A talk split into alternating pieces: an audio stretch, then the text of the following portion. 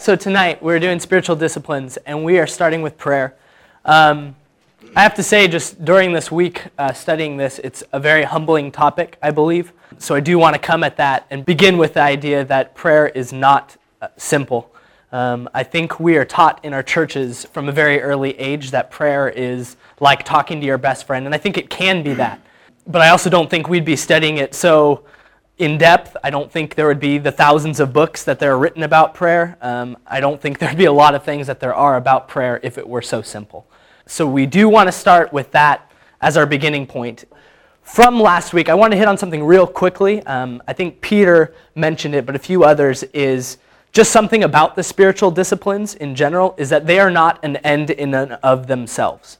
So God has given us the disciplines of the spiritual life as a means of receiving his grace. The disciplines allow us to place ourselves before God so that He can transform us. This is a, one of the major, this is a, thesis of Richard Foster's, one of his main points in celebration of the discipline. We are not looking for prayer or meditation or silence or submission to change us in and of themselves. Okay, and so that is a very, very important clarification. And secondly, by themselves, the spiritual disciplines can do nothing. They can only get us to the place where something can be done. So the idea, the whole purpose behind spiritual disciplines is to place ourselves before God, is to invite God to transform us.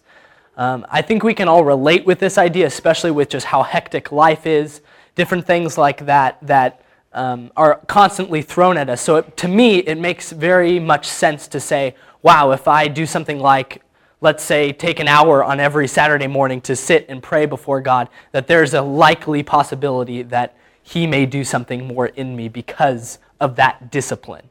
The second highlight is the fact that it is a discipline. Prayer is not simple. It's something that you have to enter into and, and take an intentional role in our lives. Okay? Um, for those who are new, by the way, we always invite questions, comments, uh, anything else while we're speaking. So just to remind those of us who are new. So, prayer. Let's just do a quick definition of what it is. And I also found this to be very interesting and difficult there's about 5,000 definitions of what prayer is. Uh, some, uh, I think George A. Buttrick called it prayer is friendship with God. That's what prayer is. But the definition I really want to go with is Foster and Henri Nouwen both hit on this. So prayer catapults us onto the frontier of the spiritual life. Of all the spiritual disciplines, prayer is the most central because it ushers us into perpetual communion with God. That last phrase, perpetual communion with God, I think is one of the best definitions of prayer. What I believe and what many writers believe about prayer is this one of the most central purposes of prayer is to acknowledge God's presence. We know that God is everywhere. God is always present. It's usually we don't know what He's up to, or we feel distant from God, or, or different things like that. One of the hopes of prayer is that we would sense God's presence, even in the small everyday activities of cleaning your room, going to school, uh, everything else that we do on a daily basis, that we would know that God is near us. And the idea is constant communication and conversation with a God who is always present. So that perpetual communion with the Father, and Henri Nouwen says something similar. Jesus' life was a life of obedience. He was always listening to the Father, always attentive to his voice, always alert for his directions. Jesus was all ear. That is true prayer, being all ear to God. The core of all prayer is indeed listening, obediently standing in the presence of God. And so now it already begins a clarification. Prayer is not always when we're blabbing our mouth, right? I mean, yes, prayer is something where we do speak to God, and yes, in many ways, it does um, incorporate the idea of talking verbally out loud to God. But according to Nouwen and many others, again, silence and prayer tend to go hand in hand along with meditation. And we're going to look at probably meditation and silence separately, so we will focus in on them, but we don't want to be too rigid. Like the idea that, okay, my prayer life is only when I talk to God, like that's the only time, seems to be too narrow.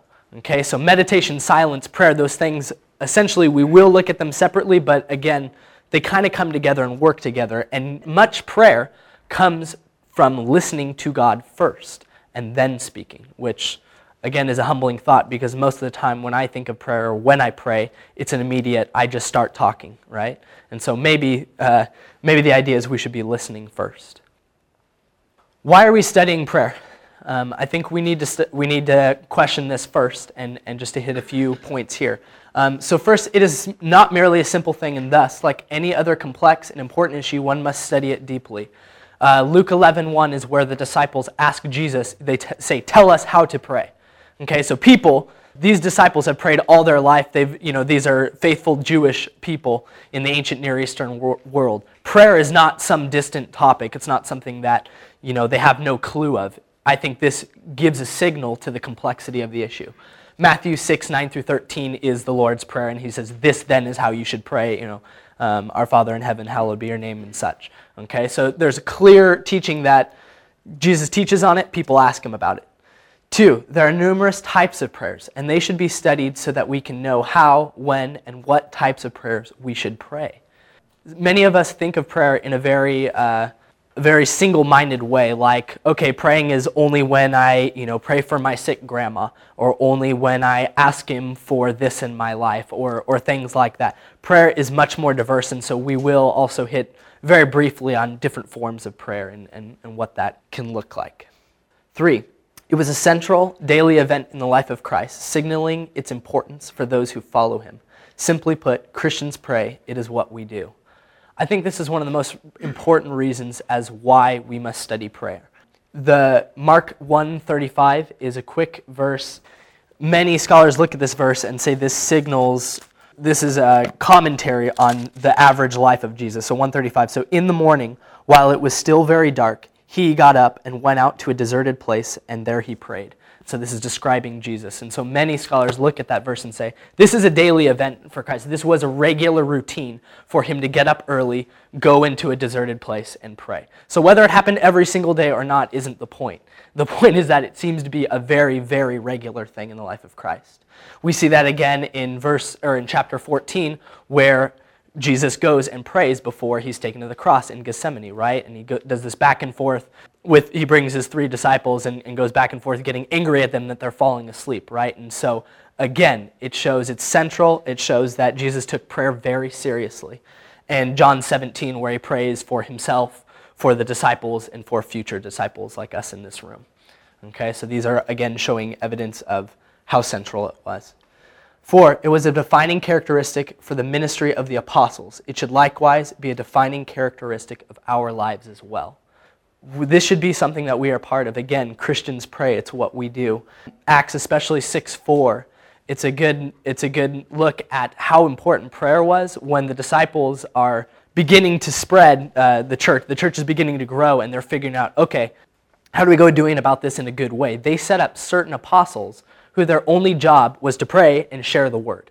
Okay, and so obviously, if these are the only two things that certain disciples did as for the rest of their life, again, this seems to show how important this was that, okay, what am I going to do with my life? I'm going to pray and preach the word.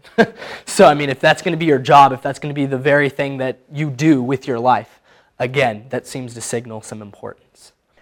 Now, what we wanted to do is bring up some of the struggles because when we talk about prayer, there is clearly a disconnect, at least as far as my confession, there's a disconnect in my life on what we say is the importance of prayer and then how often we pray or uh, how seriously we take this. There are some people, there are numerous people in this world, millions of Christians, who will pray hours and hours upon every single day. They take this discipline extremely seriously. I know that I don't. When I look at that, I'm extremely humbled by those people who will every single morning pray for hours upon hours before they do anything in the daytime. And there are numerous reasons as to why I don't, as to why we don't. So the first is it's boring, it's difficult, it's a waste of time. There are more productive things to do in the kingdom. So let's take off the board people who, marginal Christianity, right? People who are like kind of in, kind of not. Let's take that off the board and let's say people who actually love God, desire doing His work, desire uh, pleasing Him, all, all those sort of things, it's still tough to pray. Like there's just something to me, at least. You know, I could be go serving homeless, or I could, uh, you know, get a job where I'm able to give money to poor people, or you know, all these different things that we could be doing that are good, worthwhile ministry activities. We tend to look at prayer and be like, man, that's boring. Like, what am I going to do? I'm going to pray for six hours a day? Like, why would I do that? So that's one thought. Two, we don't know what to say or what to pray for what should I do? Like, if I'm going to actually do this, okay, I'm going to take an hour and pray. what in the world am I going to pray for? Am I going to go down the same list that I always do, the same prayers that I always do? I mean, I know I've gotten into those ruts where I pray for someone and it's the same 10 words that come out every single time, right? So just this difficulty on what I should be praying for. Three, selfish ambitions. We just don't feel like it. I know I was confronted with, you know, how many hours, how many hours in the week do I watch a sporting uh, event, or how many hours do I do something else with my quote unquote free time, right? It's just I just don't want to pray. Like I know God's teaching on on prayer and how it's supposed to be central and and different things like that, and I just don't really want to do it. Um, four, here are some of the deeper questions. Also, is why is prayer necessary? Like why wh- why should we even do it? You know, I mean, that, that's, a, that's a definite question that would be a hindrance to prayer. How does prayer work, anyways? And six, which kind of connects to that, is if God is going to do what he's going to do, if he really is sovereign, then what is the point of prayer, anyways? If this praying thing is this magic, is it incantation? What is it that, that would make this so called work? Can we do anything to change God's mind? Can, is there a point in doing this? Is it only for my personal peace, or can things actually be affected by my prayer? Are there any things that I missed? Like, why, why is it in this room that some of us do not pray? Yeah, Ben. Um, I think maybe kind of going off on the, the waste of time. Um, kind of your, your original definition of prayer was being in communion with God and being all ear to God. And I think this is one of the, the things I struggle with is it doesn't seem like God talks very much. So, like, if, if the purpose is to be listening all the time, but we're not getting a response. It's kind of frustrating. Right. That's a okay. Good. Yeah, AJ. Um, I know also sometimes I'm trying to listen so hard that I miss some of the things that God's trying to show me, and I'm trying to listen so hard that I'm trying to look for every little thing that's like, oh, this maybe this is God telling me. You know, if I have a question about something, oh, maybe this is God telling me yes or no. And I know for me that's a struggle. You know, like man, why isn't God answering? He's not listening or he doesn't care. But sometimes He answers right in front of me, but I'm trying too hard and not opening my heart instead of opening. You know, I just have my ears open and not my heart. So there's a, spec- a spectrum on that. You don't hear anything, or you think every little little thing's a new sign from God, right? yeah, Phil. Like it sort of goes into like your last thing with six, but at least I would say personal, like previous experience where you feel like you pray and nothing does happen, or it's ineffective, or you say it did this, I prayed for this, and then nothing happened for it. Even not even asking for things, but well, I didn't feel like closer to God after, or I didn't. Good. Um, sometimes I wonder how much quiet God needs. Um, like the fact that Jesus like went away to a garden, like how much quiet do you need for him to like actually speak to you? Good. Maybe also this the kind of like terminology like people say like oh well they're a prayer warrior or whatever and it's just kind of like gives you the idea that some people are better at it than others and then maybe well these people are more gifted in that way they hear the voice of God more let them take care of it. Like I think that's one of the reasons maybe some of us don't pray as much or don't feel like our prayer is necessarily going to do much because we haven't really heard much from God or things like that. Part of what I would submit, at least Ben's thought of, of that idea of I don't hear anything back. I think that's a really significant one and one that I've experienced in my life, and I think we can all relate with that. One thing I would submit, especially if you guys read Henri Nouwen or probably any major uh, theologian who talks about prayer. The reason why I think this is such an important discipline is the fact that if we are not doing this very often, we won't hear that voice. Like Henri Nouwen very often says, God speaks in the very small voice. Like he even uses, you know, that story of Elijah, right, where he's saying, you know, God, he's not in the fire and he's not in the wind, like he's in the still small voice in Kings, right? And so, but just that general idea of we don't even have an idea of what God's voice sounds like. Why? We're not trying to listen. Just like, you know, we talked about how we play different musical instruments. Did anyone just pick one up and, and know how to play a Mozart concerto? No, it's a discipline that you have to enter into daily, constantly, and that all these people that I've been reading who talk about prayer is something you learn. There are frustrations, there are victories, there are, you know, everything in between, but if we are not doing that, it's almost like, well, of course you don't know what God's voice sounds like. Neither do I, because I'm not listening. And I'm not trying to do that in a very intentional, consistent, growing type of way. I mean, that'd be the answer I would submit, even though I guarantee there are going to be plenty of frustrations. I just, in my life, that's one of the things I'm looking at going, yeah, I don't think I know exactly what voice, God's voice sounds like because, to be honest, I'm usually watching sports or I'm, you know, doing something else. Yeah. if someone's not making a concerted effort daily or like putting everything into this discipline of prayer, then it won't be effective at all. It's like saying like even you pick up an instrument and start playing. Yeah, I might not be able to produce anything well at first, but I can probably make it sound and see some result. It's like, but prayer is it? Are are you positing more that it's, hey, this is something you can't see any results unless God just happens to like bless you with something, but you shouldn't expect to see any results unless you're fully committed to it all the time and like perhaps it's six hours a day. I don't know. No, because I think God's grace is, is too big for that. I mean, I know some of them, even uh, Richard Foster himself talks about sometimes little children's prayers are, are abnormally effective because sometimes it has to do with their faith or all kinds of things. So, no, I don't think it's only for those who, who do this. So, I do believe that even people who are not super consistent and super uh, concerted on their efforts can and may be effective in certain cases. I also think this is like anything else. If we learn and actually try to do this, I believe we'll probably see better result. Yeah. Isn't everything that we do a sign of prayer? I mean, when somebody's committed their life to Christ, uh, being in communion, being obedient. So when you're talking about prayer, you're talking about um, a certain style or? No, I mean, I think I think that's a, a very broad definition of prayer that, that also works. I don't think it's it's not that. I would also submit that there have been numerous times where I can be in ministry or, or doing things and my mind and my heart are in other places. You know, like I mean a lot we talk about that a lot, right? You're sitting in the midst trying to serve God and missing him while you're doing it, right? You know, I mean I, I think it is I would say it's a it's a mutual union of what you're doing outwardly and inwardly, that it's before God and that it's in constantly placing yourself before Him. So I just think that you can you can do great things and and those are prayers in and of themselves, and at the same time. I know numerous, you know, I've had, I've had deep conversations with people or, or deep things where my mind's somewhere else, you know, like you're present but not present. And I think part of prayer is that idea of continually acknowledging God and, and, and trying to intentionally, you know, worship Him and speak to Him and, and be filled by Him. Does that make sense? I mean, I, I agree with your general idea of there are lots of things that we do in life that are prayers to God. Yeah. Um, about like results, like, like what's why are we praying to God anyways? It's not like He's this genie.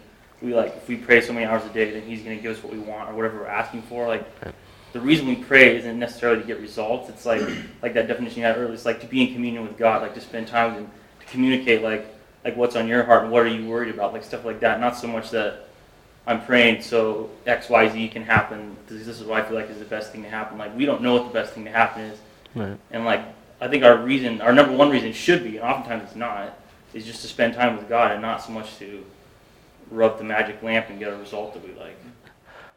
I think God reveals his will to us. You know, I mean, one, I mean, he's given us the scriptures, and there are many other ways that he has very clearly showed us what he desires and what he wants. I would submit, especially when you, when you read so many people on prayer, is that God will speak and lead us and guide us into specific things in specific moments. You know, I mean, I've, you know, everyone has those people who like tell the stories of, you know, I'm driving down the road, there's a car on the side, and they just felt the Lord saying, hey, pull over and talk to that car and help them out. You know, I mean, those type of inclinations can be something from God. You know, those, those type of, uh, those leadings and, and different things are good. Um, and I think, we, I think sometimes we talked about this before when we were dealing with miracles. The idea that we many times save ourselves from, from praying too risky of a prayer, right? Like we are afraid of saying, you know, this person's going to die of cancer and actually praying as though they could be healing, right? We usually step back into the, well, you know, like, if you'd like to save them, that'd be nice, and we really want you to, but if you don't, then, you know, that's your will. You know, that sort of thing. Like, we go into what I call, I'm calling a little a bit of fatalism in prayer, right? We pray as if, well, we, we can't really change anything anyways, and so I'll do my safe little prayer to say, well, whatever. Yeah, go ahead. There are cases of people, though, who spent decades of their life in service and prayer. In their memoirs and their diaries, they said they never heard God at all. And one example that comes to mind is Mother Teresa, who it was after she died, collected a lot of her writing. I don't know, 40 years. It was just, just an incredibly long time. The last part of her life, she didn't feel anything and didn't feel connected at all. And it's, I mean, it's hard to imagine someone like her not praying, not, you know, practicing these disciplines. So um, I don't feel, or I don't know necessarily that uh, the discipline itself is going to get you the, the thing that you expect necessarily. That for the rest of us who can't, uh, or who might not live up to the example of Mother Teresa, it just becomes a little daunting to expect any result at all. Why, why wouldn't it come from someone who was so virtuous and, and so dedicated? I think the other thing that we struggle with is trying to make, to me, when I pray, so, it feels like a conversation that I'm trying to have with God, you know, trying to allow that, uh, you know, that, that conversation to be open. But I feel like we're struggling to create one definition of prayer to fit everybody's needs, you know, I think everybody prays differently. So that's why we're struggling with different, you know, we have different results, like we pray at different times. Like some people can pray an hour and feel great, some people can pray five minutes on their, you know, car ride to work and feel equally as great. So I think that's the thing that, at least for me, struggling with, like, if people pray better or pray worse than myself, you know what I mean? Right.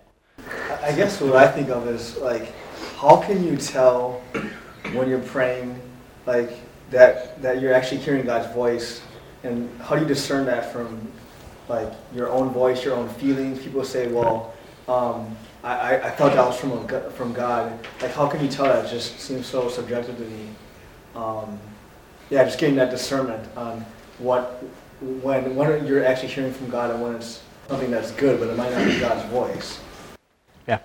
I think with like Mother Teresa, she did impact the lives of so many people, but like we have the capability to do that, and we serve such a big God, and it it saddened me to think that because they read her journals and she was being honest with herself, and maybe she was just too scared to tell people that she wasn't feeling anything, or and that just makes me think like there's probably pastors out there that their spiritual life like they're not hearing God and they're not feeling God, but they don't want to let anybody down, and that's when as a community that's how we should be like even i think of how many times like we should go to john and pray for him and for you know carrying exodus and doing things like that because i don't know like we're we're all a body of christ together and we're all his children and we can you know be just as powerful as mother teresa as you know me as being a nanny like i can impact somebody just as much as she did if i really allow god to do that and if i'm Yeah. open to doing that so i don't know like i just I think these are all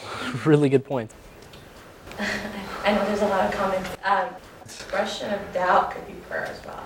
You know, we say, oh, well, we- we're only supposed to be really faithful and pray how amazing God is. And I think if we say, God, I don't really think you're really cool right now, I think that's prayer. So I would, I would stress that Mother Teresa's diaries were prayers of doubt, and that's just a part of the cycle and the journey Yeah. of our spiritual walk. I think that's really important. Um, again, honestly, look at the Psalms. Like, look at. I think something that I've I've seen. You know, we talk about having this close relationship with God. You know, Jesus is my best friend. Those sort of things.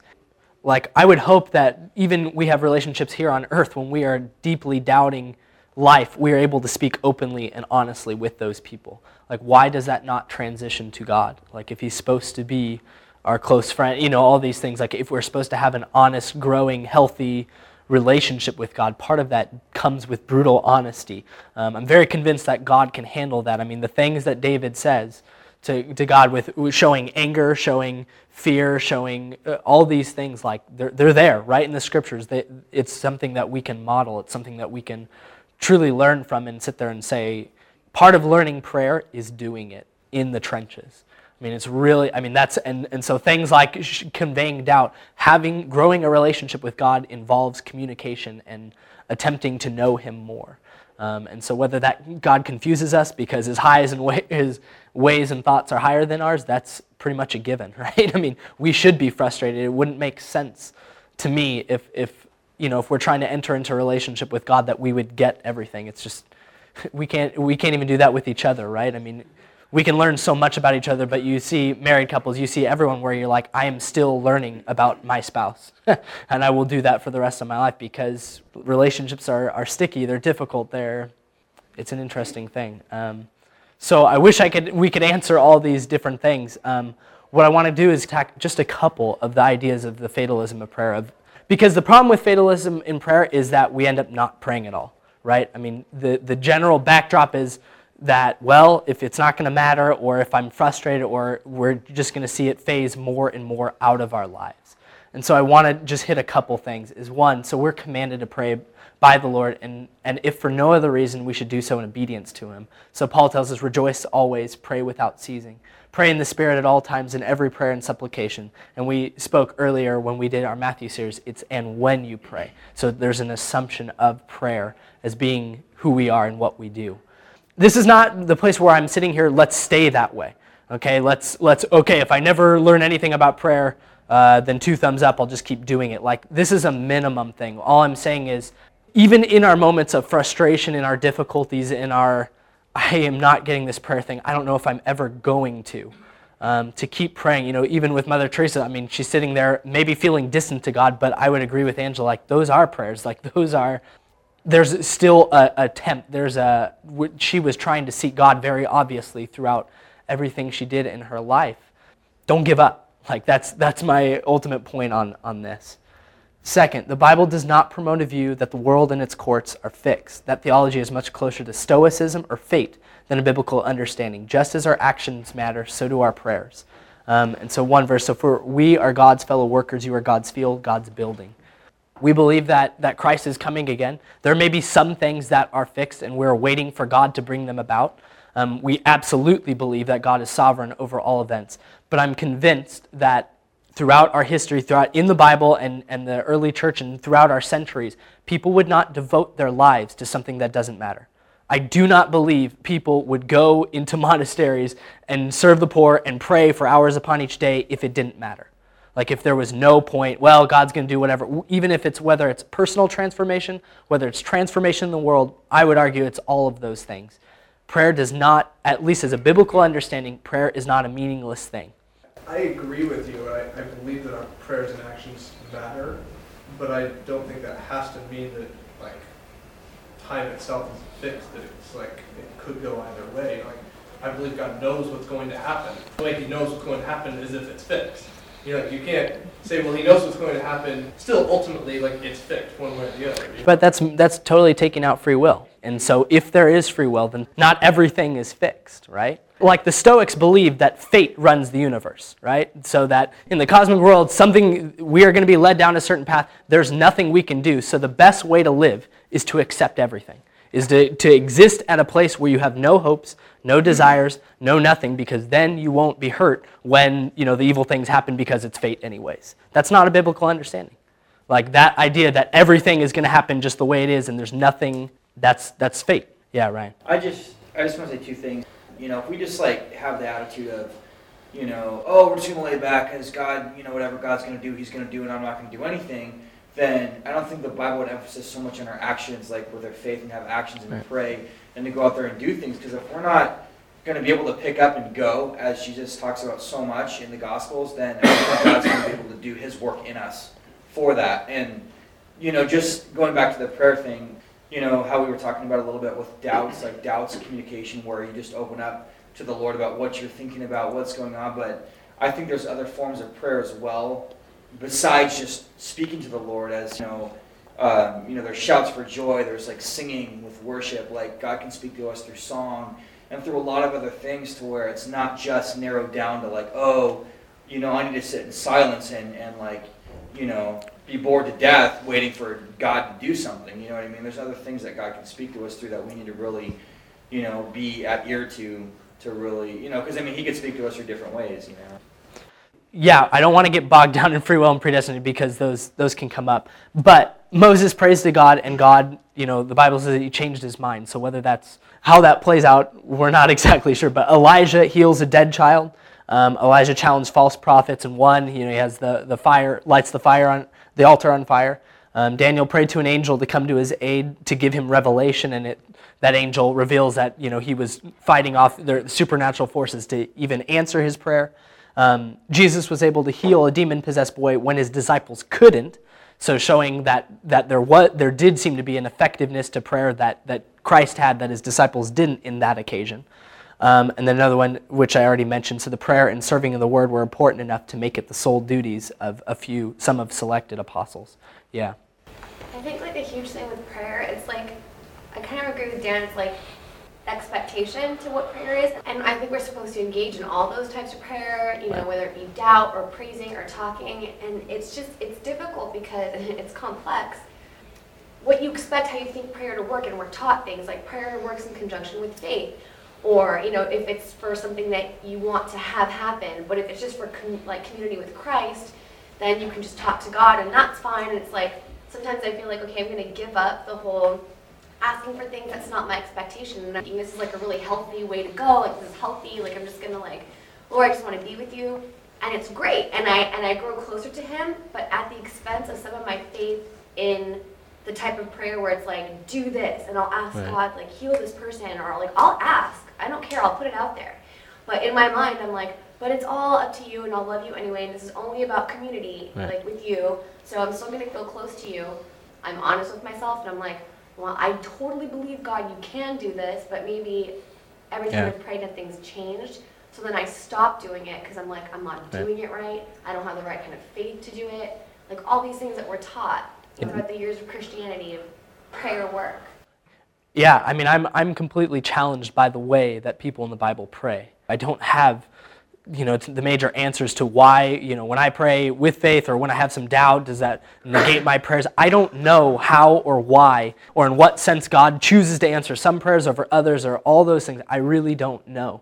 But I know that these people interacted with God as though it mattered. They didn't back up into, well, I just won't pray, or, well, God is just going to do whatever he's going to do. Like, whatever you think with, with Moses, especially, like, God offers Moses a very nice offer there. Like, Moses has gone up to the mountain, he's given these things, they decide to construct this idol and worship it. God is ready to wipe them out. Moses says, no, and God says, you know, I'm going to start over with you and, and build my people through you. So we're still going to have the Israelites. We're just going to go through you.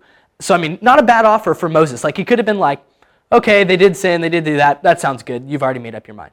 Instead, he appeals to God's compassion, love, whatever, and God decides, okay, we won't wipe out the Israelites. And all I'm saying with that, I don't know how that all works, but all I do know is that Moses approached God in a way where it wasn't fixed. This isn't the end of the conversation. God allows me to approach him for whatever reason, right? I mean, I think it's Hebrews that says we can approach the throne of grace with confidence, right? And so whatever those type of teachings say to me, at least we should at least begin to approach God with an idea that, hey, I don't know why you would answer a person like me, but, but you clearly teach me to, so I'm going to, and teach me how to pray.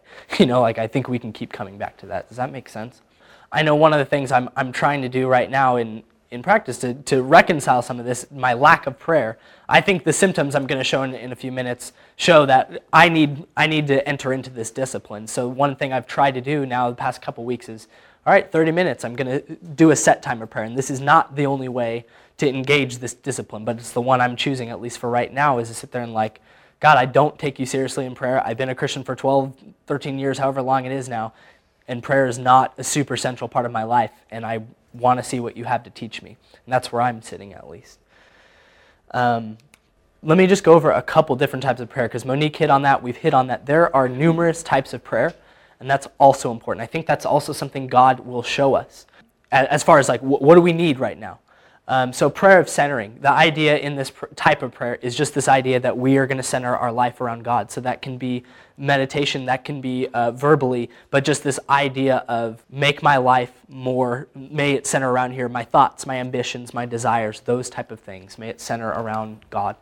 Um, prayer of guidance. This is a time where, where you sit and, and look for God's leading direction. And yes, these are the times where I sit there and go like, I don't hear anything back. Like most of the times when I am like, what, what should I be doing with my day today, God? You know, like let's just, let's throw, scrap my ideas. I've got a free Saturday. What do you want to do? Um, most of the time I don't feel like I hear back, to be honest. But that doesn't mean I don't think we should keep going to him, okay? So just the guidance over life decisions, over what you're doing with life. Um, mental prayer. I think uh, if you read Brother Lawrence and his practicing the presence of God, one of his big things is prayer is not just something you sit down and do. He, you know, one of his famous lines is, is that my prayer times while I was washing the dishes and doing daily chores were the same as my, as my set times of prayer. Like for him, his whole life became a prayer, it became a constant, uh, continual conversation with God that he was entering into. You know, when you meet someone, how often do you you know, pray for them when you meet them. Um, I don't usually. Uh, prayer of relinquishment. A lot of the times, I know we can all relate with this, is things in life just catch up to us and we are frustrated over them and we keep thinking, you know, the test you failed, the, the whatever is just gnawing at you day after day, hour after hour. A prayer of relinquishment is to sit there and say, wait a minute, like, why am I worrying incessantly about this? You know, what's happened is that, you know, why, why can't I just give this back to God? Why can't I sit before Him and, and let go of, of a certain thing?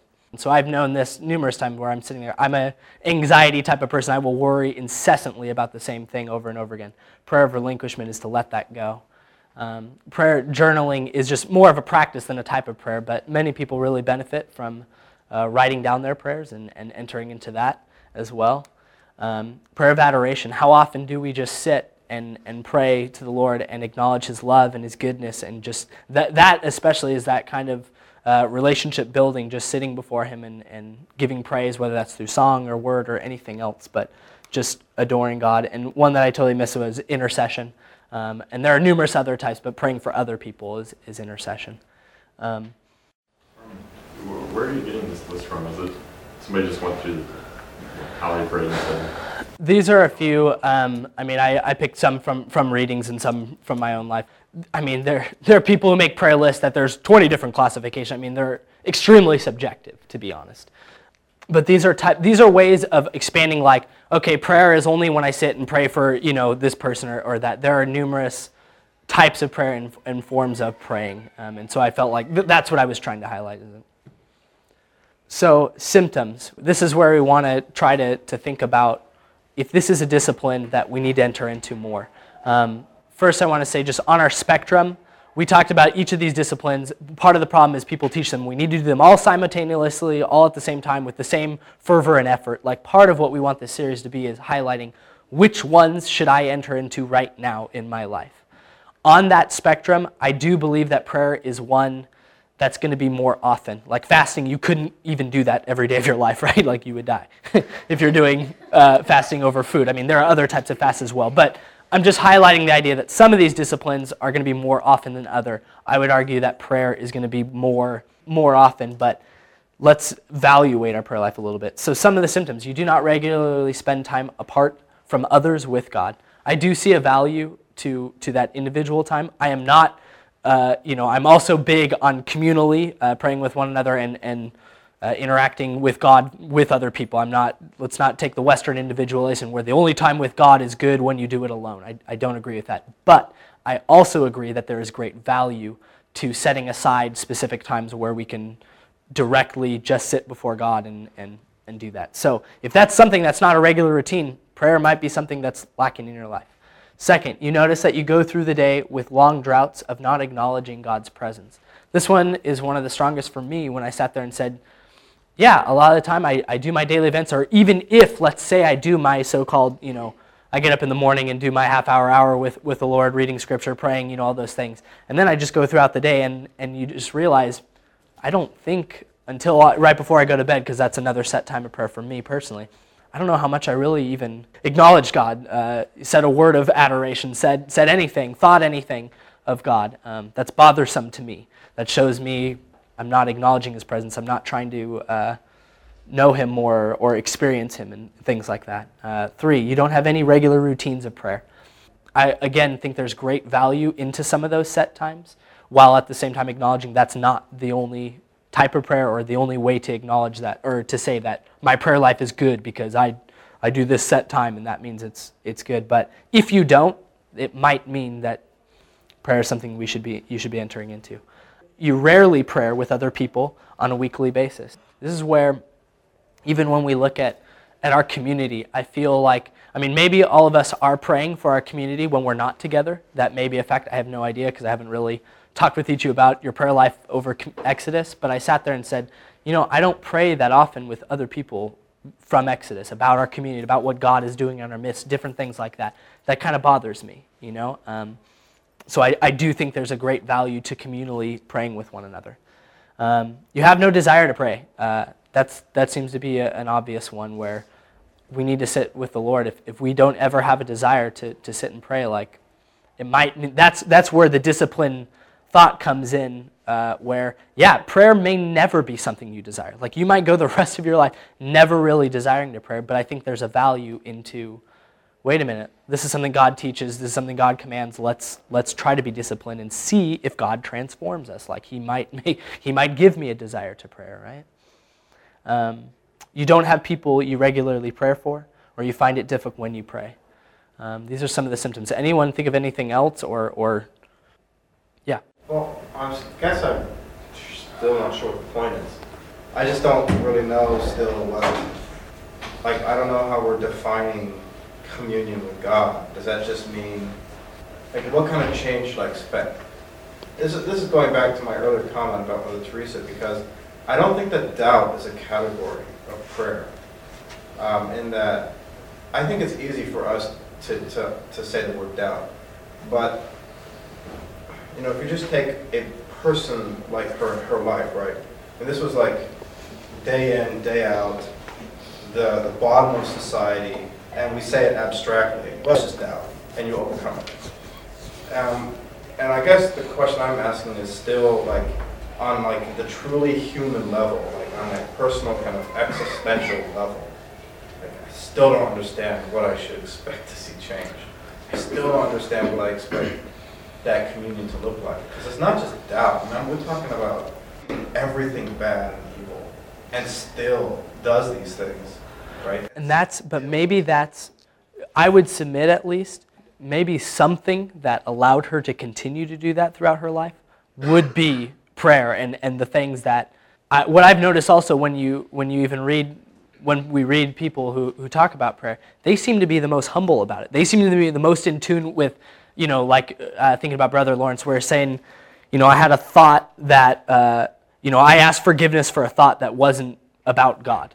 Like that's that's in a realm that I wouldn't even think to do. You know, like I wouldn't even think to ask forgiveness for taking my mind off of God. I mean, he, he says the way to continually enter into the presence of God is when your when your uh, mind wanders, ask simple forgiveness and and center yourself on God again. I'm like, what? Like I do that all the time. Like, do you have any in air, you know, random thoughts? And like, it seems that the people who enter into this discipline most strongly are the most humble. And so I'm convinced that there's some transformation going on there, even though they would sit there and, and say, well, actually, I've realized God's grace more and more. And act like I see how wayward I am. And, and so people like Mother Teresa somehow sits there and continue to give her entire life. I think prayer's got to be in there as far as empowering her and allowing her to I just think there is a transformative quality going on there. I want to kind of add to that. I mean, the point of being a Christian is so that we can love God and love neighbor, right? And so, loving God is an, an, emotion. I think it's it's an act of love, and Mother Teresa did that her whole life, even in the most in the points of doubt. So to me, her prayers are her doubt, whatever it is, the way she decided to be in communion with God. We know that she was because she loved God and she loved neighbor to the very end. So how in the world would she not be in communion with God? I think we're starting to make Mother Teresa the basis of like standard. that too. it could be that Mother Teresa prayed for 40 years and didn't get anything back, and it could be that she doubted. I mean, I think that ultimately, like what we're really trying to get to is that we would pray if we would hear back. Like maybe we don't believe that we will. We would ask if we thought he would answer. Like we would do these things, and I think there's a part of us that just doesn't believe that God do these things. And Mother Teresa could be a great example or a horrible example. We can't base our life and our prayer on her.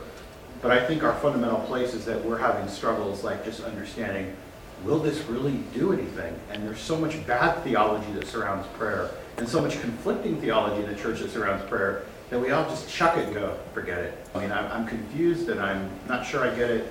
So maybe we just stop, or just, I just don't do it at all, because if this really did what it says it did, because I can't imagine how every one of us would want to do this. Right, Phil?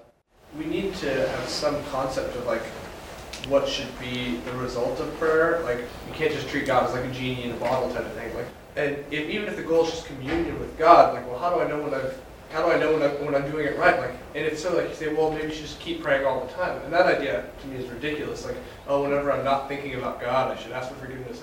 Like, how can I interact with the world at all if I'm only thinking about God all the time, like realistically? And so there has to be some balance And like, how do we know whether we've reached at least a healthy enough balance that we say, well, okay, I'll have some communion with God. Like now I can strive for more. If we don't even, like, I don't feel like I know what that looks Like. All right. So, so Paul's command to pray without ceasing, do you take it seriously? or- because right, because I've always been one to cast that out and say that's not possible, so I just won't even uh, try to attain. I'll, one thing I can say is with reading Brother Lawrence's things like I think that can be done, and are we even trying to pray without ceasing? Like, is that even on the table? Like maybe for for us is the the basic steps are just saying, wait a minute, let let me learn about prayer again. You know, is Paul just full of it, or or can we actually pray without ceasing? Jeremy. Uh, Yeah, I was just gonna say, I'm certainly not arguing that Mother Teresa or Henri Nouwen, but if we are engaging in disciplines, areas where we are supposed to be refocusing and retuning, then you look to a teacher in some sense. Um, I think you bring up a good point because it's on my my next thing is find a mentor who can teach you to pray. Has anyone ever done that? Just wondering because I haven't either. Um, has anyone ever had someone, Jim? Tell tell us anything about that. I married a woman who uh, has known the Lord since she was three, she said. I, I came to the Lord at age 37. And my wife has a very intimate, uh, longing prayer life with the Lord. And through her, I've grown to understand the power, the changing power, the intimate power, the cleansing power, the healing power of prayer. Uh, before we married, I would say I was, whatever you are, Morgan, whatever stage you are, put me about 10 steps behind. We pray together every night now. And it always boggles my mind when people say they're entering into, they don't, they're, they're doing the discipline but not connecting with God. I, I've never had that. And I, I've asked my wife about it, and she said she's never had it. And so I was looking, oh, oh, are we so righteous, Lord? What's with us? And what I discovered is sometimes I feel distant because of my sin. And it, when I'm convicted of sin, if I harden, I get distant from God. But if I walk into the light with the Lord through prayer and community and confess my sin, which I have to do this week, it never ceases that His grace touches me. And I come into communion with Him, realizing again how much I need to be rescued. The second thing, I just want to make a comment about the gentleman, this, this person here who said, How in the world are we going to pray without ceasing and be able to live life? John said, Mother Teresa is not our benchmark. Jesus is our benchmark. Jesus did nothing, said nothing, that the Father didn't tell him to say or do. And I think he lived a pretty productive life in the world, didn't he? Somehow he was modeling for us this intimate communion with God through his prayer life, in perpetual communion with God. Sometimes he spoke, sometimes he didn't. Sometimes he acted, sometimes he didn't. And he said, I did it because I did everything that the Father told me to do. Yeah, it's just a thought is to find someone who you know who you can learn under to pray because I, I I'm very convinced that, that a teacher is is the only way to begin growing in this area. I wish I knew someone off the top of my head who was local who I sat there and said like this this person's someone I want to live under learn under for this specifically. But I'd really suggest you know if you have people in your life who, who you consider you know those spiritual uh, guides to you and evaluate them, ask them, ask you know ask them, probe their minds, probe everything they have uh, and, and maybe begin to, to learn discipline under them. I, I don't know, but that's one thought. Um, another thought is buying books on prayer. And I, I'm more of a fan of, of, of some of the more ancient writers or, or theologians. I mean, there, there's some, I think there's so many books of prayer, but if you want, if you have these deep questions that we seem to have in this room, uh, I think the best way is to really go to people who have spent numerous years of their life and, and wrote something for us. I think there's a lot to be said for a very credible source. Um, begin establishing a set time of prayer and have someone hold you accountable. I think one of the things we just need to begin to do to sit there and say, like, if I need to start learning about this, is one of the ways I'm personally starting to to reconcile this in my life is just okay i'm going to start doing this set thing. I don't know what's going to happen. I don't know what exactly i'm even expecting to, to get back. I'm just sitting here saying i think this is important so i'm going to start doing it. Another one that's uh, um, an ancient practice is praying the hours for a day of the week. So uh, 6, 9, 12, 3, 6, 9, and then just before bed, or, or 12 again if you go 6 a.m. to 12, that's long. Um, there, I mean, there are numerous people who, i even in their job descriptions, will, will pull away and, and, and go and pray for a while at these times to, to recenter themselves, to intercede for others, to, to do numerous types of things, but just one of those practical ways. Um, begin establishing greeting prayers. This is something just people have talked to me about where how many people do we come into contact with each day that we aren't saying that mental prayer? We aren't even trying, like, part of prayer to me is, is walking in the way of, of a lifestyle that prayer is a part of it, um, that is a central part of it. And, and so uh, there are numerous people who see people and immediately mental prayer for them. Uh, it was one of the things for my mission trip this summer that she encouraged every time we. Uh, you know, held the hand of a child or, or looked into their eyes, like at least she was trying to train us to sit there and say a prayer for them. Remember why we're here. We're not just stomping around in Africa just for the heck of it. Like we have a mission and a goal, and, and prayer needs to be at the center of that. And so that was something practical that she gave us. Um, consider a short personal retreat uh, for a day to jump jumpstart a more prayer-filled life. Um, just another thought. I think again that this is worth taking time um, and and doing that in a more concentrated effort. And then finally, uh, Lectio Divina is an exercise that uh, it involves scripture, and if you if you go to Google, I mean, you can Google Lectio Divina. It's basically it's like you you read through certain scriptures and you try to uh, pray through them, basically. And so there's four different parts to it, and it's an exercise that takes about 45 minutes to an hour.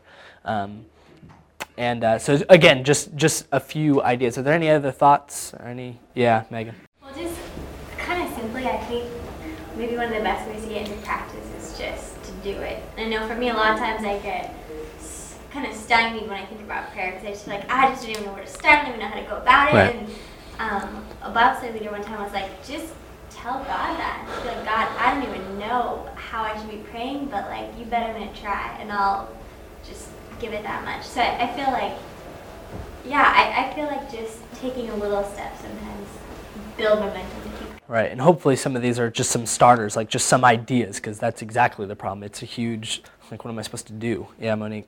Like I just think it's it's so dangerous to be like, this is how you pray. Here's the set thing. Get on your knees. This is how you do it, and this is how you start it, and this is what you say. Like. I don't think there's an exact formula, but I'm deeply intrigued by what other people are saying on how they pray. And, and that's where I, I talk about that discipline. Like, you know, I mean, Lectio Divina has been happening for almost since the beginning of Christianity. I mean, it's a very early uh, Catholic practice. Like, I'm interested in saying, okay, this is one, this is something that has been done for centuries.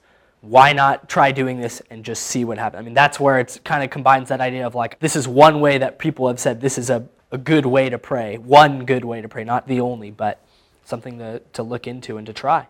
Yeah, John? I affirm all the things that are on your list. I want to add one more. Um, one of them is Matthew 6, which you alluded to earlier.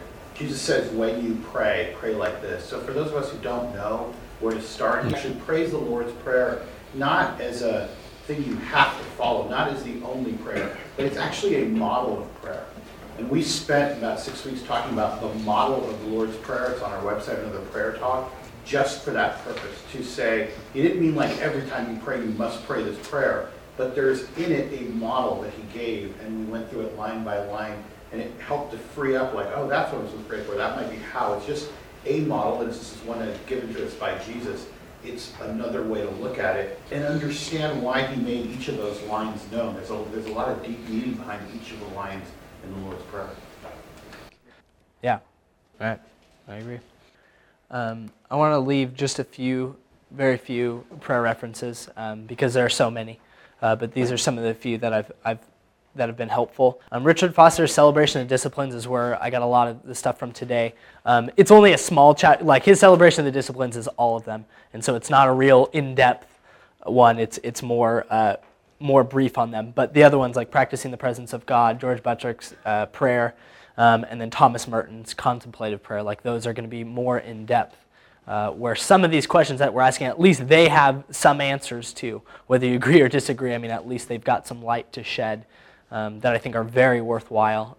Obviously, this is an extremely humbling topic. I mean, I sat there this whole week going, we, we could do months on this subject. You know, I know that we have not covered everything. I was hoping that this is a conversation starter, that this is something uh, that can open us up to the fact that we don't know lots about prayer in this room. Like, we, we need to continue to learn. So, these are hopefully some, some helpful references. Um, let me go ahead and close us with some prayer, and then we will go forward. Father, we thank you, uh, God, for gathering us today. We thank you uh, Lord, that you are worth this time and, and our thoughts. And, and um, God, I just pray that you would teach us how to pray, Lord, that we would learn from you, that we would learn from others who. Um, who have something to teach us, God. I pray that you would give us strength and courage and, and wisdom and insight into something com- extremely complex. Um, Lord, so we thank you for who you are. Uh, we thank you for your son, and uh, just pray this in your gracious name. Amen.